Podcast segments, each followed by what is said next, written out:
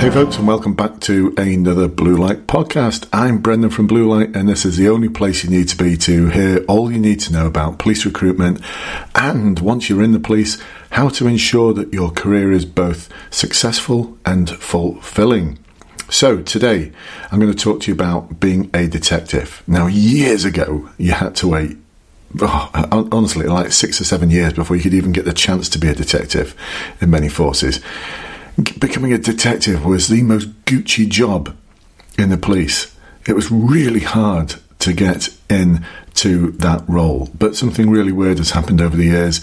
Now, so few people want to do it that they're having to go outside and recruit directly in to the cadre of detectives through a detective constable direct entry assessment and recruitment. More than several forces are doing this now. Metropolitan Police, um, uh, my guess is they're so desperate that they've even bent the rules a little bit because they've introduced this new London criteria. So you've got to live in the London area to be able to join the police, except for if you're going to be a detective, in which case you could live in the Outer Hebrides and apply to join the Metropolitan Police. So there's there's never been a better time. That's what I'm saying. There's never been a better time to join as a detective. It is a great role. I've served as a detective, uh, worked my way up into special branch. I've worked in a national drugs intelligence unit. Absolutely awesome role. But what's happening now is that forces are having to really choose carefully who they bring into that cadre because they don't want to lose them. They want to make sure that they are the right sort of individual to be a detective. And it's not for everyone. You know, it's just like road policing unit. It wasn't for me. Being a detective was, but not later on in my career. I had no desire to be a detective inspector or a detective sergeant. I just loved being a detective constable. So it's horses for courses and they've got to make sure that if they invest in you, then that investment is a wise one. And so, what many forces have done now is have wrapped around the recruitment process a separate direct entry detective assessment. It's not just an interview. For many forces, you'll have an interview. Metropolitan Police, you don't. You just do the online assessment centre and then you move into the detective assessment. So there's all sorts of different ways of doing it. Most of the other forces will do an interview with you and uh, maybe a mix and match of. So I know some forces will ask you to do a presentation about a crime issue that's impacting on that force. Uh, Metropolitan Police ask you to do a written exercise where you have to prioritize a series of tasks, the sort of tasks that you may have to carry out as a detective. And then from that exercise, you move into a briefing. So they give you a crime scenario, and you've got to brief a detective sergeant or a detective inspector as to what's happened, what the issues are, and what you would intend to do. And I know from talking to some of my clients that, like one just last week said that the sergeant just sat back and said, Right, you've got 10 minutes, go. And that was it, as blunt as that. So you've got to be well prepared for this. So in today's podcast, I'm going to talk to you about a couple of different models you could utilize to help you through that process. And if you want to find out more, then please do see the link below to the Facebook group. That's the Blue Light Facebook group that's just turned today 16,000 members. Wow. Can you believe that? Over 16,000 members of the Blue Light Police Recruitment Facebook support group. That's just incredible, isn't it? It's not going to be long before we hit 20,000. So if you're not a member of that group, there's a link below, or if you can't find a link for any reason, or you're, you're out and about, just remember Blue Light Police Recruitment Facebook groups, search for it, ask to join, tell me why you want to join, and you'll be in the group, part that community. So I've posted quite a few things in that group to help you. And if you want really, really specialist guidance and advice, then the interview course that I run is the one where you're going to find really, really detailed explainer videos on how to actually manage all of these different tasks. So, what I'm going to do to you, I'm going to talk to you about a couple of models. One of them is how to actually do a presentation. So if you've got a 10 minute presentation, you might be thinking, how am I going to fill 10 minutes? The problem you're going to have in a moment is, oh my goodness, how am I going to cut it back to 10 minutes? And then I'm going to talk to you about uh, a way of prioritizing different tasks. And I'm going to finish off with a model that you could utilize for a briefing, one that's going to enable the detective sergeant or detective inspector to just listen to you, watch you, and think, wow, that was good. So that's what we want, isn't it? We want to pass. And You may be thinking, does this not give me an unfair advantage? Well, no, it gives you a fair advantage because there's so many people out there who've got dads and mums who are detective chief inspectors or superintendents or detective constables, or a brother or a sister, or they know someone who's already in the police who can tell them some of these things. Actually, not nearly as many things as I can tell you, but um, so all I'm doing is I'm just filling that gap. I'm creating a fairer advantage for you. How does that sound? A fairer advantage. So let's take a look at the presentation first of all. Let's just say it's on knife crime. So these are sort of things I'd think of. This is not just, you know, the only thing you've got to do. But the first thing about a presentation is that you tell people what you're going to tell them, and then you tell them, and then you tell them what you've told them. All right, so three stages. Tell them what you're going to tell them, tell them, and then tell them what you've told them. And what I do with this presentation is, I, I, if, for many forces, they'll allow you to do presentations, prepare them beforehand.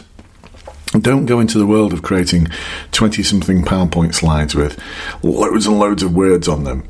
You're not reading off of the presentation. The presentation is just an aid. I've been using loads of photographs and quotes um, and perhaps some figures, but nothing more than sort of 15 to 20 words at the very, very most on each one of the slides. It's just an aide-memoire, that's all it is. And It's just something to enable the people who are watching you do the presentation have something that runs alongside it that helps your presentation. That's what it's there for.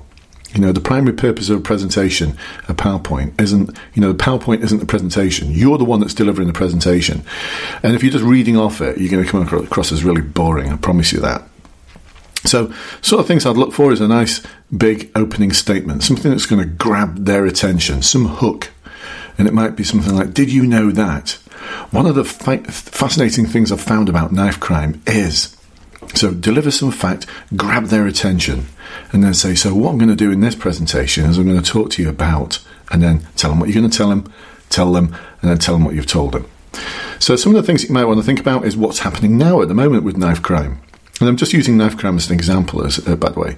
What information do we know and what don't we know? What are the possible causes? What would the consequences be if we did nothing about this problem? How connected is this problem with other social issues? So, if we think about uh, poor educational attainment, if we think about mental health, think about poverty, unemployment in the family, uh, take a look at things like adverse childhood experiences. So, how connected is knife crime with other social issues? How connected is it with other crime types? So, are people involved in knife crime because they want to feel safe? Or is it because they're part of an organised crime gang? Or is it because they're involved in drugs? Or is there something else? So it's not just that there's knife crime, but there's causes of knife crime, and there's a relationship between knife crime and other crime types. Uh, then I'd take a look at, uh, do a little bit of research on what's working at the moment and what's promising in terms of what might work in, at the moment. And don't just confine yourself to this country, to the United Kingdom. Take a look at other countries like New Zealand, Australia, Canada, being honest, I'd probably skip the United States at the moment, um, and a lot of other countries I'd just skip them completely. But New Zealand, Australia, and Canada, quite progressive police services, especially um, New Zealand. I've got a lot of time for New Zealand police, and depending where you are in Canada as well. Uh, the Peel Regional Police is a, a, police force in Canada that I've got a huge amount of time for. I think they're absolutely awesome. So take a look at the rest of the world as well, and then also take a look at research. What research is out there that, that, that is identifying the causes of knife crime or what's promising, what the findings. And then you're going to present those new ideas, things that might work. They're not going to turn around and go, no, no, no, that won't work. What I want to hear about is, have you, you know, are you capable of looking at all of these different issues? I'd also perhaps deliver something about what you could do to help the fight against knife crime and other types of serious crime once you are in the police. So, lots of stuff around early intervention, I think, would be promising. Um, lots of stuff around working with other organisations. More organisations, uh, charitable sector, third sector organisations from the community, community groups those are the sort of things that I think you should focus on as the ideas as to what would work. Capturing young people aged five so they don't become the knife crime victims or offenders aged 15. So that's the sort of thing I'd be looking at there. And you may be thinking, well, that's not within the remit of a detective. Well, why not? You know, you're still a police officer. You're not just there to go and detect crime. you've got a role as well in preventing crime. You know, Sir Robert Peel made mention of this in 1829 that one of your functions is to prevent crime as an alternative to detecting it. I'd much rather there be no crime to detect. You know, that's a success story. So there you go. A few things to think about there in terms of an interview. I hope you found that useful. Actually, even if you're not going for detective, this might be useful for you because there's quite a few forces ask you to do presentations. I know Derbyshire Police want you to do a presentation on the importance of diversity. And they want you to stand up and deliver it, you know, proper presentation. Some forces then decide they're not going to do him, and then they reintroduce him a year later. Honestly, uh, it's hard work keeping up with what each force is doing um, because they change their minds all the time. So that's the presentation side of things. Uh, what else have we got? Right, yes, uh, the Metropolitan Police, when they do this uh, prioritisation exercise, they're going to give you so much information, so many different things, and you've got to decide what is important and what is urgent. And remember, if everything is a priority, nothing is. So everything can't be a priority. If everything is a priority, nothing is. I heard a chief constable say that years ago, and it stuck with me. And there's something else that I think is quite good. It's from um, uh, President Eisenhower from the United States. Um, I can't remember which president he was. Actually, honestly, I can't even remember what his first name was. Was it Dwight? Dwight Eisenhower? That seems to ring a bell. Anyway, he came. He said once that things that are seldom important, things that are important are seldom urgent. Let's get it right. Right. So things that are important are seldom urgent, and things that are urgent are seldom important. So what he was saying is that there's very few things that are actually both important and urgent, and so from that we can design something called the Eisenhower matrix. Um, draw a rectangle or a square and just put two lines bisecting it so you've got four squares. And what we're going to do is we're going to populate each one of those squares with whether something is important, its level of importance and urgency. And this is going to help you decide how to prioritize all of the things that are in front of you. So when I say that something's urgent, it needs doing now. You know, we can't wait. It's got to be done now. And when I say important, it means it needs doing by you. Okay, so first of all, we're going to focus on the things that are both important and urgent, and we're going to put them in the top left hand box. Okay, top left hand box, important and urgent. Next, we're going to go down one box underneath, and we're going to look at the things that are urgent but not important. So these are things that need doing today, but not by you. So these are the things that you can delegate to other people. And as a detective, you need to be confident in de- delegating to other people because you can't do everything. It's not your job to do everything. So you might want to be thinking about what, what is actually within my remit, within my role, and what things could be done by other people. So, uh, certain things that can be delegated, um, taking witness statements, you may not be able to do that. You may have a lot of witness statements that need to be taken. You're not going to do all of those things. So um, that'd be an example of something that you delegate to other people. Right, the next box. So we're going to the top right hand corner now. These are things that are important but not urgent. So they're things that you need to do, but they're not urgent, so you can diarise them. Is that a word, by the way? Diarise. You can diarise them? You put them in your diary. put them in your diary, and those are the things that you're going to do tomorrow, next week now, by the time you get to tomorrow or next week, it starts becoming both important and urgent because you've given it, you've decided you're going to do it tomorrow because it may have a submission date by the end of tomorrow. So it's not urgent now, but when you get to it tomorrow, it will be. So make sure you get those things done. Now, the fourth quadrant, the bottom right hand corner, these are things that are not important and not urgent. Now, this is something that I was a strong believer in when I was in the police service. Um, it's not that it's not important and not urgent for someone else, it's just that it's not urgent and it's not important for the police. I'll give you an example of this, something that um, quite a few police officers, actually loads of police officers, complain about and bemoan about, is the amount of times they get involved in mental health issues. So I'm not saying that the police shouldn't get involved in safeguarding and supporting people who are vulnerable, but when the first call about someone who has a mental health issue is to the police, as opposed to, you know, people who do health stuff, the doctors and nurses and paramedics, then I think we've started to swing ourselves in the wrong direction. So Um, I know controversial, controversial, but I know there's a. I think it's in New Zealand. In this country here, we have triage cars, and a lot of police forces are really um, proud of this. There's a triage car, and it's a police car that has a police officer in it, and it also has a mental health nurse. So they can go to mental health related incidents, and there's someone there that can support the police. Now that sounds great. You'd be thinking, "Oh, what wonderful partnership working," but you know, challenge the system a little bit sometimes. Is that really the way forwards? The clue is in the word health. Should the police be the primary responders to mental health issues? I'd argue not, and I'm, I'm, fairly sure it's either Australia or New Zealand. They do it the other way round. They have a mental health practitioner in a ambulance, in a paramedics vehicle. And when they need support, they often have a police officer who will sit in that vehicle. So, what's on the side of the vehicle is paramedic as opposed to police. The clue is in the word. I know you may be thinking, oh, it's not as simple as that, Brendan. Hey, I get all of that. These are complex, wicked problems. But these are the things I'd be thinking of as, uh, as being in, in that fourth quadrant. Things that aren't important and aren't urgent to the police but may be important and may be urgent to other agencies. So the way I'd be thinking about that box is how can I support you?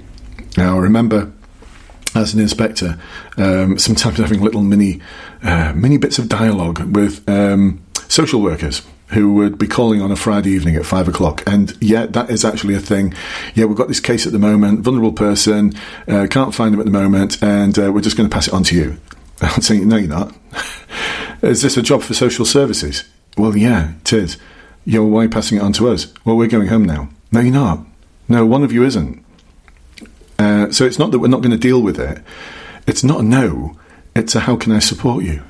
So that's the thing I used to say. I'd say I'm not saying no. I'm not going to say you're not going to get any support from us, but we're not taking it on. I am not taking on primary responsibility for this issue because it's you've been dealing with it over the past two days. The fact you've got a weekend off, you've got on call social workers. So what are they doing? Oh, they're too busy. Well, you think we're not? So it's not a no. It's a how can I support you? But I'm not going to say yes. I am not going to say, I now have responsibility for this. So, I was a big believer in command and control. You know, who is it that's actually got command and control at this moment in time of this incident, of this issue? And I think that's one of the problems there. So, I'm going off at a right old tangent, aren't I? Hey? Eh? But then again, these are the sort of things that I think you should be thinking about as a potential police officer, challenging the system, challenging the status quo. You know, is there a reason why the police are the service of last resort for so many different things? Maybe it's because they've said yes a lot. Now, I never, I'd never say no. It would always be, it's not a no, it's not a yes, it's a how can I support you? And this, well, we're going home. Well, no, how can I support you? We want you to deal with it. No, how can I support you? Well, you're saying one of us has got to stay on. Uh, you make that decision. How can I support you? What help do you need? Well, I'd like you to take it on. No, no, we're not, ta- we're not taking it on. We are going to support you. You're going to take the lead. Didn't go down well, but at least we didn't have that primary responsibility. So that's an example there for me of it's not urgent and it's not important for the police, but it's urgent and important for someone else. All right, hope you're still with me here. Um, so I went off on a right old tangent there, didn't I? It's like taking me back a little bit. Some of these little mini discussions I used to have with other agencies about, yeah, it's, we're not taking responsibility for this. We are not taking the lead, but we will support you. Maybe, maybe I don't know. Have I got all of that wrong? Let me know. Let me know. Perhaps I'm just, um, perhaps I'm just uh, a salty old sea dog who's uh, got got it all wrong back in the day and has still got it wrong now. I don't know. I'm quite happy to be challenged. Anyway, so that's the Eisenhower matrix. That's how we can utilize, that's how we can make sense of this um, written exercise. And you're going to write about what you're going to do. So you first of all, you'd say, this is the issue. Um, this is the information I have. These are the issues. This is how I'm prioritizing it. And this is what I intend to do. All right, so quite simple, folks. Once you've got that template in your head, you'll have no problem at all with that written exercise. All right, let's have a look at the time. Oh, yeah, we're in good time now. So the last one, the last one. The last one is the briefing. This is where they're going to give you. Um, I've just done some videos on this, by the way. If you go onto YouTube, you'll see some videos on this. Go to the Blue Light um, Consultancy YouTube channel. You'll see some videos where I've actually given you a real live crime case well, I'm not sure if it's a real live one, but it's very similar to a lot of the ones I've dealt with in the past. And that's the one that we're going to utilize to do a briefing. It's an unconscious male who's been found with serious head injuries and been taken to hospital. There's a crime scene, there's a baseball bat nearby, there's a driving license that uh, may or may not be connected, uh, and there's all sorts of things to do. Now, um, all of those things to do uh, is what this briefing is all about. You've got 10 minutes to deliver a briefing, and I think the mistake a lot of people make is they just go straight into this is what I do. No, no, no, no, we don't do that in the police. So we're going to utilise a briefing model from something called an organisation called JESIP. JESIP stands for the Joint Emergency Services Interoperability Protocol. I think it's protocol, or is it policy or procedure? I think it's protocol. Uh, Joint Emergency Services Interoperability uh, Protocol. Let's call it protocol. So. Um, where this comes from is is to enable different emergency services to work with each other in a coordinated way for something like a flood or some other disaster. And uh, the Centre for the Role of Research and the delivery of the training around this is uh, not far from where I live in a place called Easingwold. Been there a couple of times, Easingwold in North Yorkshire. Um, Cabinet Office have got a college there. It's really, really nice. If you ever get the opportunity to go there, uh, the accommodation's nice and the food is awesome. It's like this big country mansion in the middle of nowhere. Someone's got a lot of money. The Cabinet Office. Um, so I think it's Serco that run it on behalf of the government now. Anyway, I'm going off another tangent, aren't I? But they, they came up with this briefing system called IIMARCH. And what that stands for is um, the information that you have, the intention, the method, administration, risk assessment, communication, and health and safety. So I've done several videos for those on my interview course to help them develop that model, that briefing model, into fill 10 minutes. And the problem they're going to have is, you know, it, it, sounds like such a simple thing that I've given them as a task to think about. There's an unconscious male, been assaulted, baseball bat, driving license, end of a cul de sac. Yeah, what is there to talk about? But there's a huge amount to talk about. Just to give you an example from the information part, you'd be talking about what you know already and what you don't know, and what lines of inquiry you need to develop. Um, in the intention part, you'd be talking about the five building blocks of criminal investigation. So those would be uh, preserving life, preserving scene, preserve and secure the evidence, identify victims and witnesses, and identify and secure the safe arrest of suspects. So you're not just going to go for, I'm going to go and get the bad guys. There's a lot of things that need doing first. So there's a huge amount, to each one of those sections. So, first of all, just as a reminder, you're talking about the information that you have, and then you're going to talk about it is my intention to, it is my aim to do. And there's a whole load of things there you'd need to include too. Um, and then the method, you'd be talking about the method you're going to utilize to preserve life or preserve the life of those people who you don't know if they're involved yet. Preserve the scene. That's really important. How would you go about doing that? And how are you going to preserve and secure evidence, especially when it comes to things like passive forms of evidence like CCTV, uh, phone work, phone records, automatic number plate recognition? How are you going to use things like that to follow the trail of breadcrumbs back to where the vehicle that was involved came from, or where did the vehicle go, and where did the occupants how did the occupants get to the vehicle?